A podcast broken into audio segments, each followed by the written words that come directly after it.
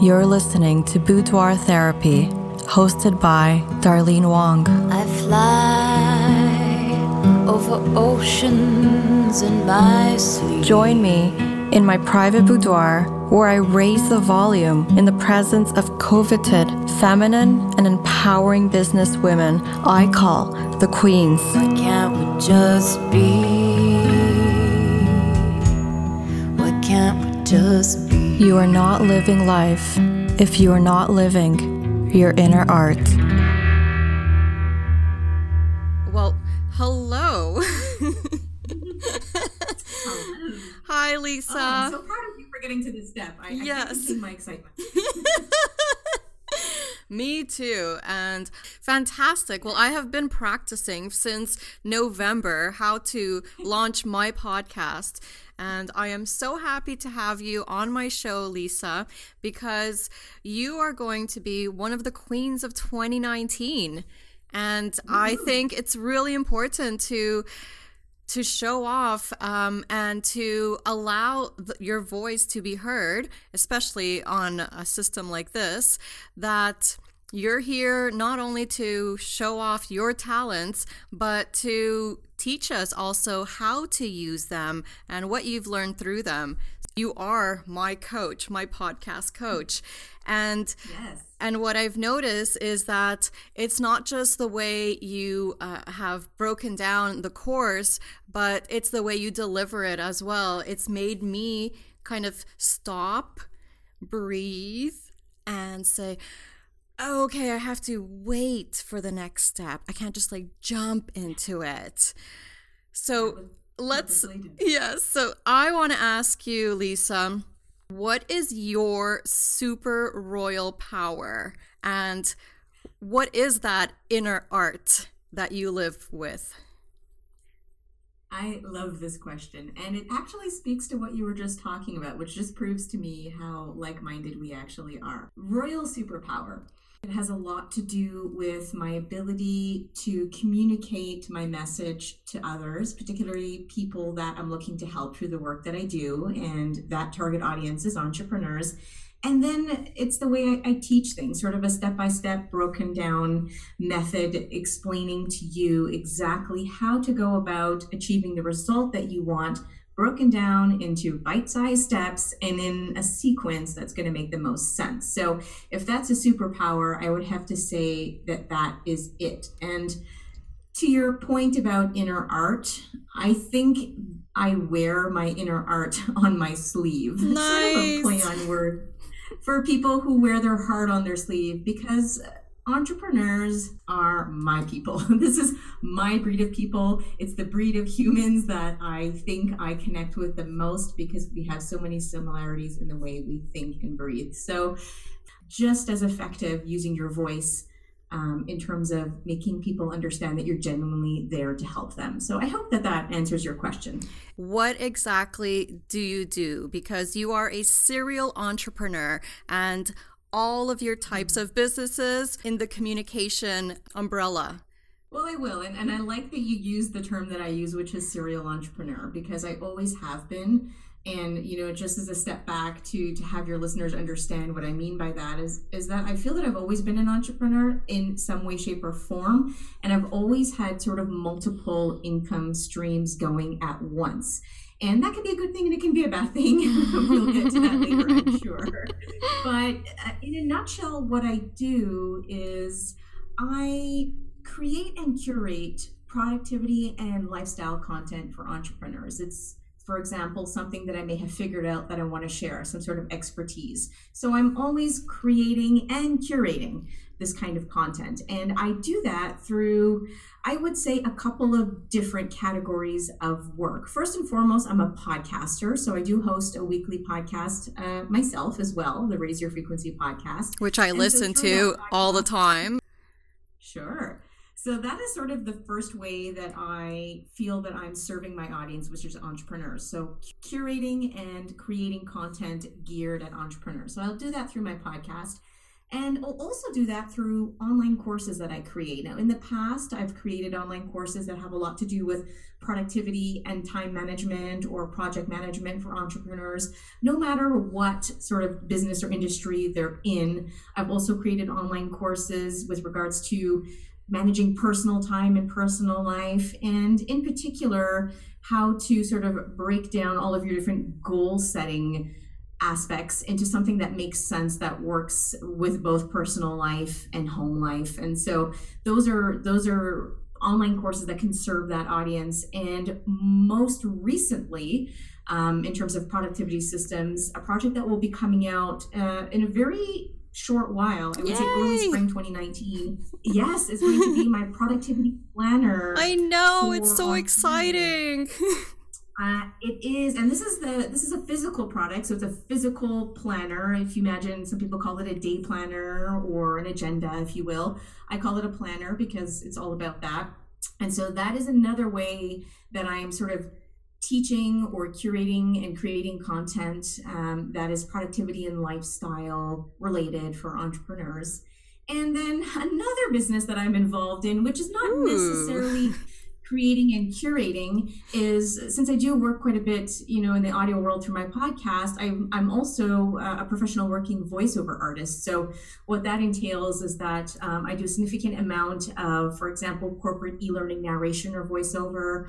I may narrate, um, for example, YouTube videos for YouTubers. Sometimes it's commercial work, like, you know, a radio ad or something of that nature. It mm. may be uh, an English dub, you know, North American English dub for a film or a short film or documentary. So a lot of that is in the marketing world. And tied to that is also video production and marketing. So I do a significant amount of that for Holy moly. businesses. But as you can see, the target audience is always helping entrepreneurs achieve their results. So it may be too much. It just may be, but you know, I'm working on streamlining and that's part of practicing what I preach and using my own productivity systems to make sure that I am not diving into too many rabbit holes at once. Always being on the go as an entrepreneur can feel great mentally and you have that adrenaline, but it's not enough to keep you healthy. And I had a really terrible health year a couple of years ago, and I had to really wake up and realize that I had to take care of my whole body. So that is mm. when I began paying more attention to my nutrition, paying more attention to the hours of sleep I was getting, and also you know physically making it a point to work out on a regular basis if not daily then at least a couple of days a week and i would change up my workouts to make sure that i didn't get bored. Um, but it's kind of a full package. It's really hard to be healthy just by looking at mental health versus physical health. It really is a full mm-hmm. package. So yes i'm very busy but i painstakingly had to learn through you know health crisis uh, things that happened you know a few years ago to realize no i do need to take care of myself. And if i do take care of myself on a regular basis i can then achieve more and be more and be better and live better through the self-care practices that i regularly engage in. Knowing that you you went through this health issue and that you had to stop and you know get back to um, your mental and your physical health, uh, who ends up being your support system when these things happen? Um, many times, interestingly enough, the support system the support system has often come from other like-minded entrepreneurs so whether that be virtual networks i'm a part of or physical networks physical you know meetings or networking events and believe it or not, my audience that I've been building over the years. So that would be mm. either students or that would be, you know, social media fans.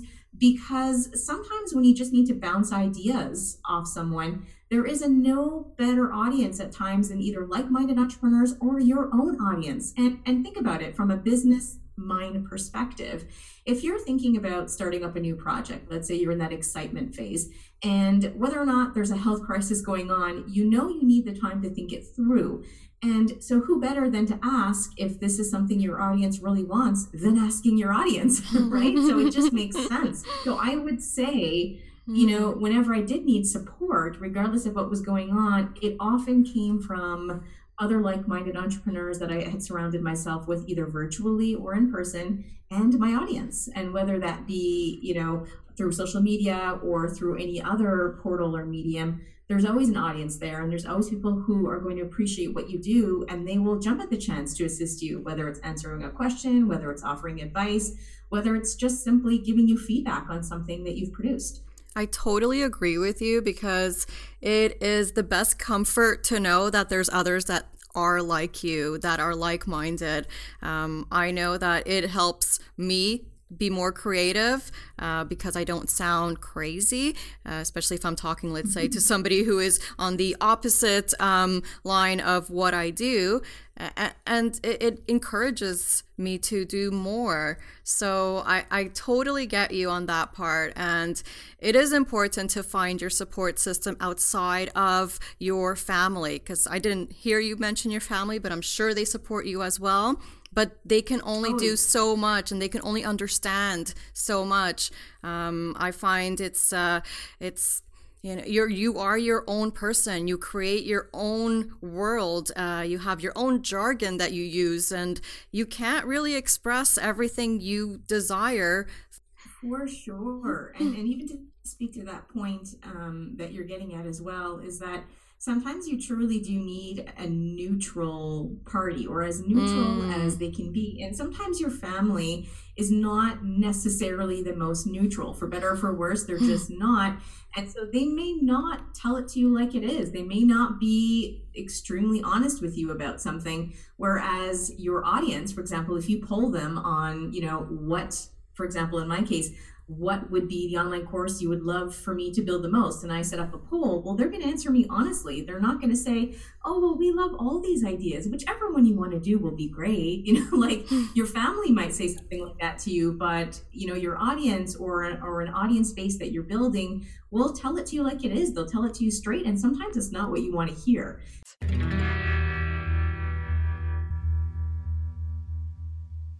And an entrepreneurial lesson that I've learned is sometimes just because I'm super hyped up about creating some sort of product or service mm-hmm. doesn't actually mean that it's what my audience wants. It's because I think it's super interesting, but that doesn't mean that they want it. And I've had so many, uh, you know, aha moments with them and my audience when I would poll them about something, like the example I gave earlier, and I really want to build or create one of those options on that poll list. And lo and behold, it's not the one that gets the most votes. So sometimes I really have to take a step back and realize, well, who am I serving? Am I creating this for me or am I creating it for my audience? And if I'm creating it for my audience and they voted that they want this option, well, then that's what I should be creating because I need to serve them. And so um, it's it's you, when you talk about support, it's also about listening too and mm-hmm. listening to mm-hmm. what your audience really wants. And yeah. if you want to be successful, you need to understand them even better than you understand yourself at times. Can you tell me um, one of your self discovery aha moments? It's really advice more than anything. And I can't attribute it to any one person simply because I do a ton of self development reading um, and, you know, podcast listening. And so a lot of that, you know, goes with self development and personal development, and also in the entrepreneurial arena. And a lesson or a piece of advice that comes up so often that always stops me in my tracks hmm. and always gives me the solid reminder is slow down to go fast. You need to slow down to go fast. Now, it's a bit of a mind boggler, but if you really think about it, ultimately what these individuals it's so are trying true. to say you need to slow down to eventually be able to go fast and propel yourself to the results that you really want. And as a creative and as an entrepreneur and as a serial entrepreneur, I have you know this shiny object syndrome thing mm-hmm. going on mm-hmm. where I want to dive into a bunch of projects at once. And so then I'm going a mile a minute. And mm. instead of focusing my energy on one project from start to finish, I've got a bunch of open projects. And I talk and I've written extensively on this topic and how it's really damaging to your overall goals and vision as an entrepreneur. And, and focus is the thing that many of us struggle with. So, best advice I've ever been given, which is really an aha discovery moment when I realized that this was a problem of mine that I didn't know how to slow down to go hmm. fast. So I'm actively working on that as we speak. I can concur with you too. I'm going to say I, I'm guilty of that as well. But I also I admire people who who do go fast because when they do hit that aha moment like the one you just had where you had to put the brakes on, you end up putting all that energy and focus at still that super speed, but onto one thing at a time. And so I have realized that we can produce even more wonderful things with what we've already got, what we already started. And that's that's another message that I'm getting from you is that, you know, we already have what we need. Now, how can we just stop, listen, breathe, and go? you've just you've just given your listeners a strategy. Yeah. And, and I strongly encourage them to follow your advice because it's it's really easy to fall into the trap of trying to have you know as the expression goes too many irons in the fire. So mm. you've just hit the nail right on the head. Lisa, so this show is called Boudoir Therapy, and you are a queen on my show. I want to ask you do you happen to have a queen's chair? I have my version of a queen's chair. Fantastic. I like call it my thinking chair. It's kind of one of those old school chubby armchairs. Perfect. And, you know, it's been around so long, it's had to be recovered, and you know, it's it's taken its toll, but it, it's weathered, and it's weathered in a good way. And just has a great vibe about it. And so for me, when I sit in that chair, I get tons of creative ideas and I always make sure that I have a notebook nearby, like a physical notebook and a pen or a pencil Yay! when I sit in that chair because it's something magical about sitting in that chair. So yes, that would be my version of a queen's chair. And it's actually changed locations in my home over the years, just depending on where I needed it. So um, right now it's situated in my um, main floor of my home in the living area because I do like to kind of relax and chill there. Okay. Um, but in, in other years, it's been in my home office. Um, in other years, it's been in a family room in another area of the house, but it's always been my chair.